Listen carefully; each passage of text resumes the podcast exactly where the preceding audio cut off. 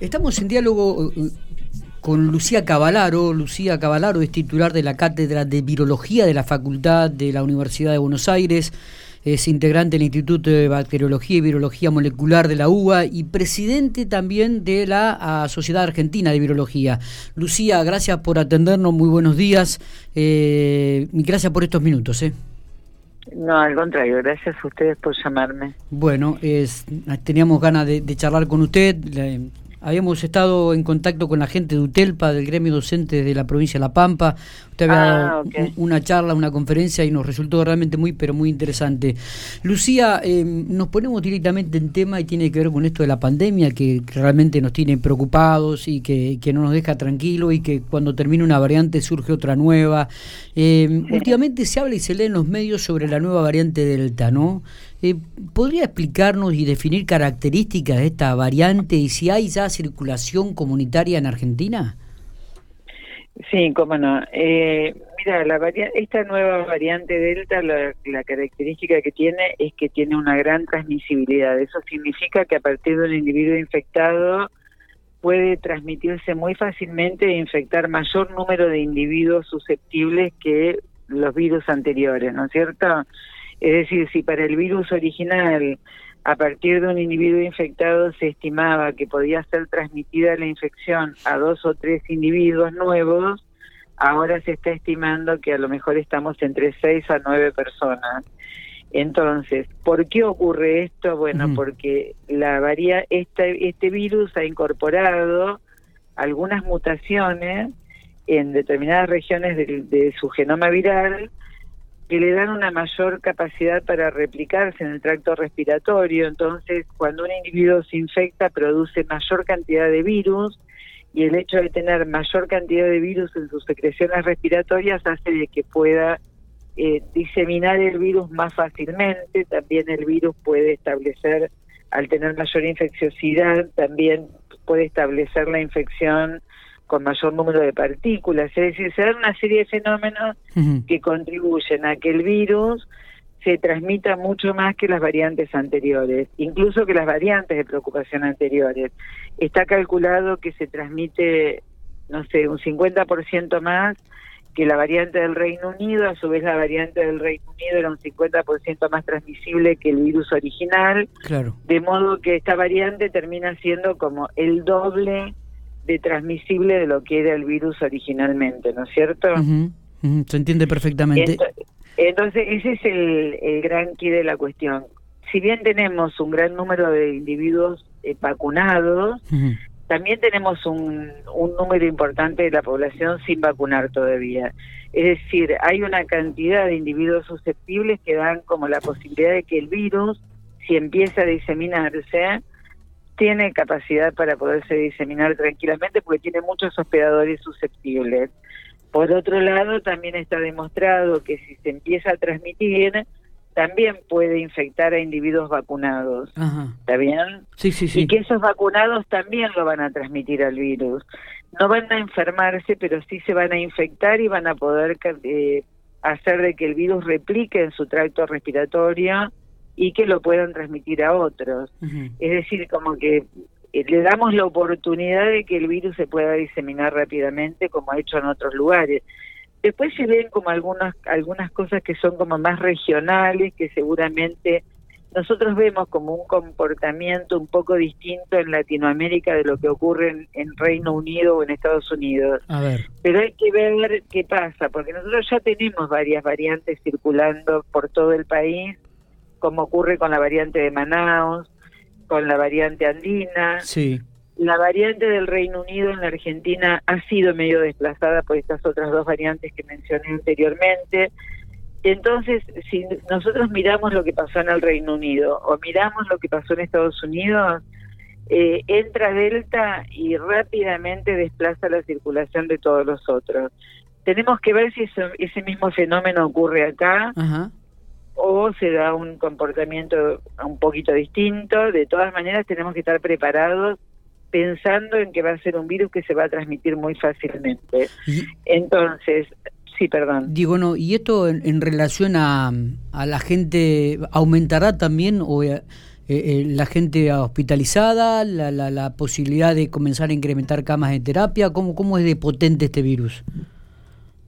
Mira, la, la, aún hay como sospechas que y algunos estudios que se están haciendo porque pareciera que también eh, puede dar mayor número de infecciones graves, ¿no es cierto? Sí. Esto habla pensando siempre en individuos no vacunados. Por eso cuando ah, Joe Biden decía es como la pandemia, es una nueva pandemia, ¿no? la pandemia de los no vacunados. Bueno, es precisamente los que más riesgo tienen son los que no están vacunados. Entre esos tenemos los no vacunados, que son los grupos etarios que todavía no son población objetiva, que no han podido llegar a la vacuna. Y por otro lado, también tenemos gente de todos los grupos etarios que no se han querido vacunar. Nosotros tenemos un porcentaje importante, mayor del 50%, del 55% por lo menos de la población eh, objetivo que la tenemos vacunada con una dosis y tenemos un porcentaje menor con las dos dosis, que también es lo que se está viendo que se requiere para poder estar más protegido frente a estas nuevas variantes, ¿no es cierto? Sí, sí, sí, totalmente. Entonces, este, bueno, es un juego ahí, viste, que vamos como corriéndole atrás.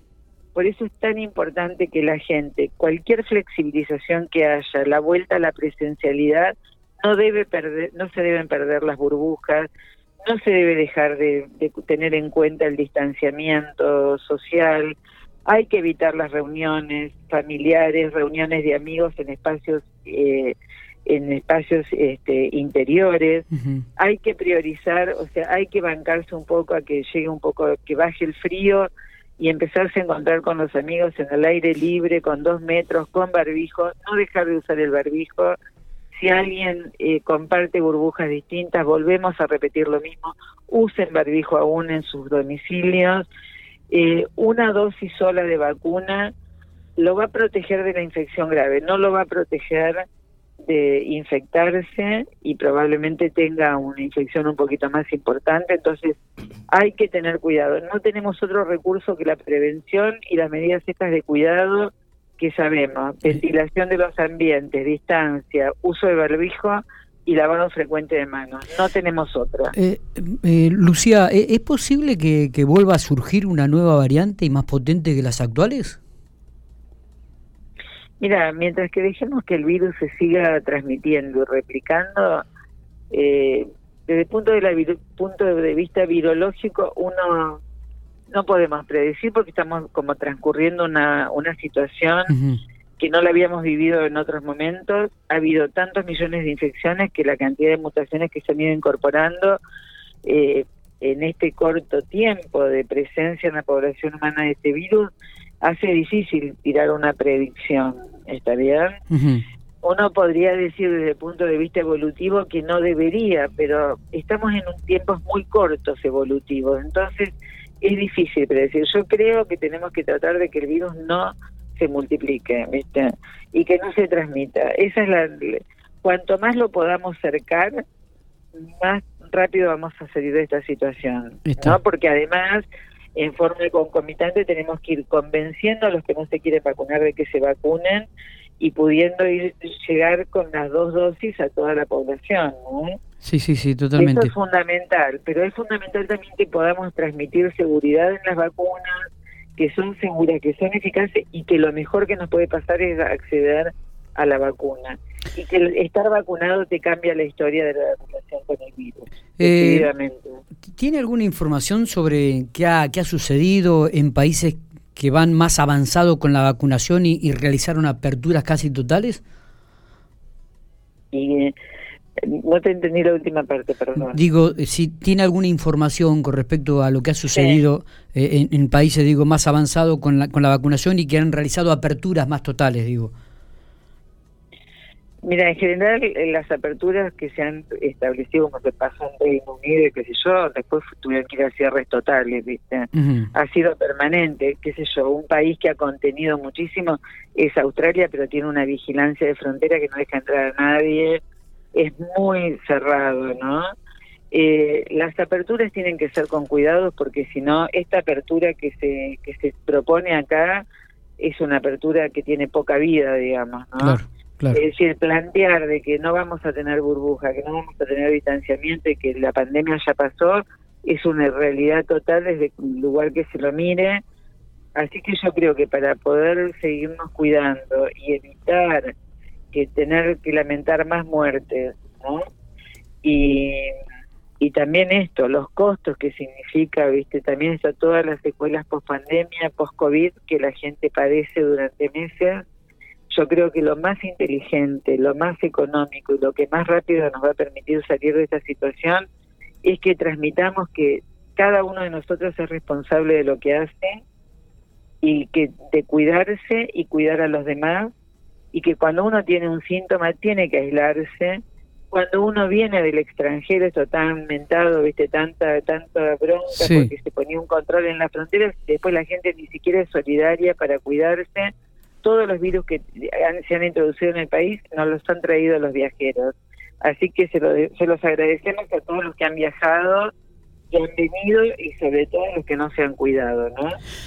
Eh, Lucía, la última, eh, en vistas a tantas vacunas, ¿no? ¿Qué, vacunas recomienda, si es que se puede, de acuerdo con la edad de cada persona? ¿Hay una, una vacuna específica que, que de repente sea mejor para una edad que para otra? Mira, las vacunas son todas eh, seguras, eficaces y, viste, cuando preguntan cuál es la mejor vacuna, la que tengas posibilidad de acceder. Esa es la mejor vacuna. Todas son buenas y las edades ya las establece el ministerio, un poco cuáles son los grupos etarios que conviene que reciban una u otra. eh, y, las limitaciones con respecto a las edades, por ejemplo, de los niños, mayores de 3 hasta 18, bueno, ahora se abrió como el frente de 12 a 17, sí. pero era porque no se había llegado con los estudios clínicos. Era una emergencia, se vio que los que más padecían la infección, cuando sufrían la infección, consecuencias graves y la muerte eran los grupos etarios más grandes. Entonces se fue trabajando de acuerdo a la experiencia que se iba teniendo, ¿no es cierto? Por eso se dejó a los adolescentes y a los niños como en último plano, pero no porque no sea importante vacunarlos, porque se veía que, bueno, había menor eh, porcentaje de infecciones graves, ¿no? Sí. Y se infectaron menos, también los tuvimos más cuidados y más protegidos todo el año pasado con el hecho de la no presencialidad, cosa que este año ya tenemos un aumento importante, ¿no es cierto?, de niños infectados con la vuelta al colegio, no solamente de COVID, sino de otros virus respiratorios. Y, y creo que no, digamos, los lineamientos o las recomendaciones ya los establecen la estrategia, la CONAIN y el, el COFESA, que es el Comité Viste Federal de Salud, con todos los ministros de salud del país. Creo que son las recomendaciones que toman son siempre bajo asesoramiento, y se toman las mejores decisiones, digamos, de acuerdo a la evidencia que se tiene, a los datos internacionales. Creo que hay que confiar en la campaña de vacunación y en cómo está diagramada y tratar de llegar a la vacuna cuando uno tiene posibilidad. Está, está. Eh, Lucía, le agradecemos estos minutos. Este, sabemos que está atravesando también una situación particular. Gracias por, por estar con Infopico Radio. Gracias por estar con nosotros. ¿eh? Al contrario, cuando quieran a su disposición. Muchas gracias. No, gracias a usted.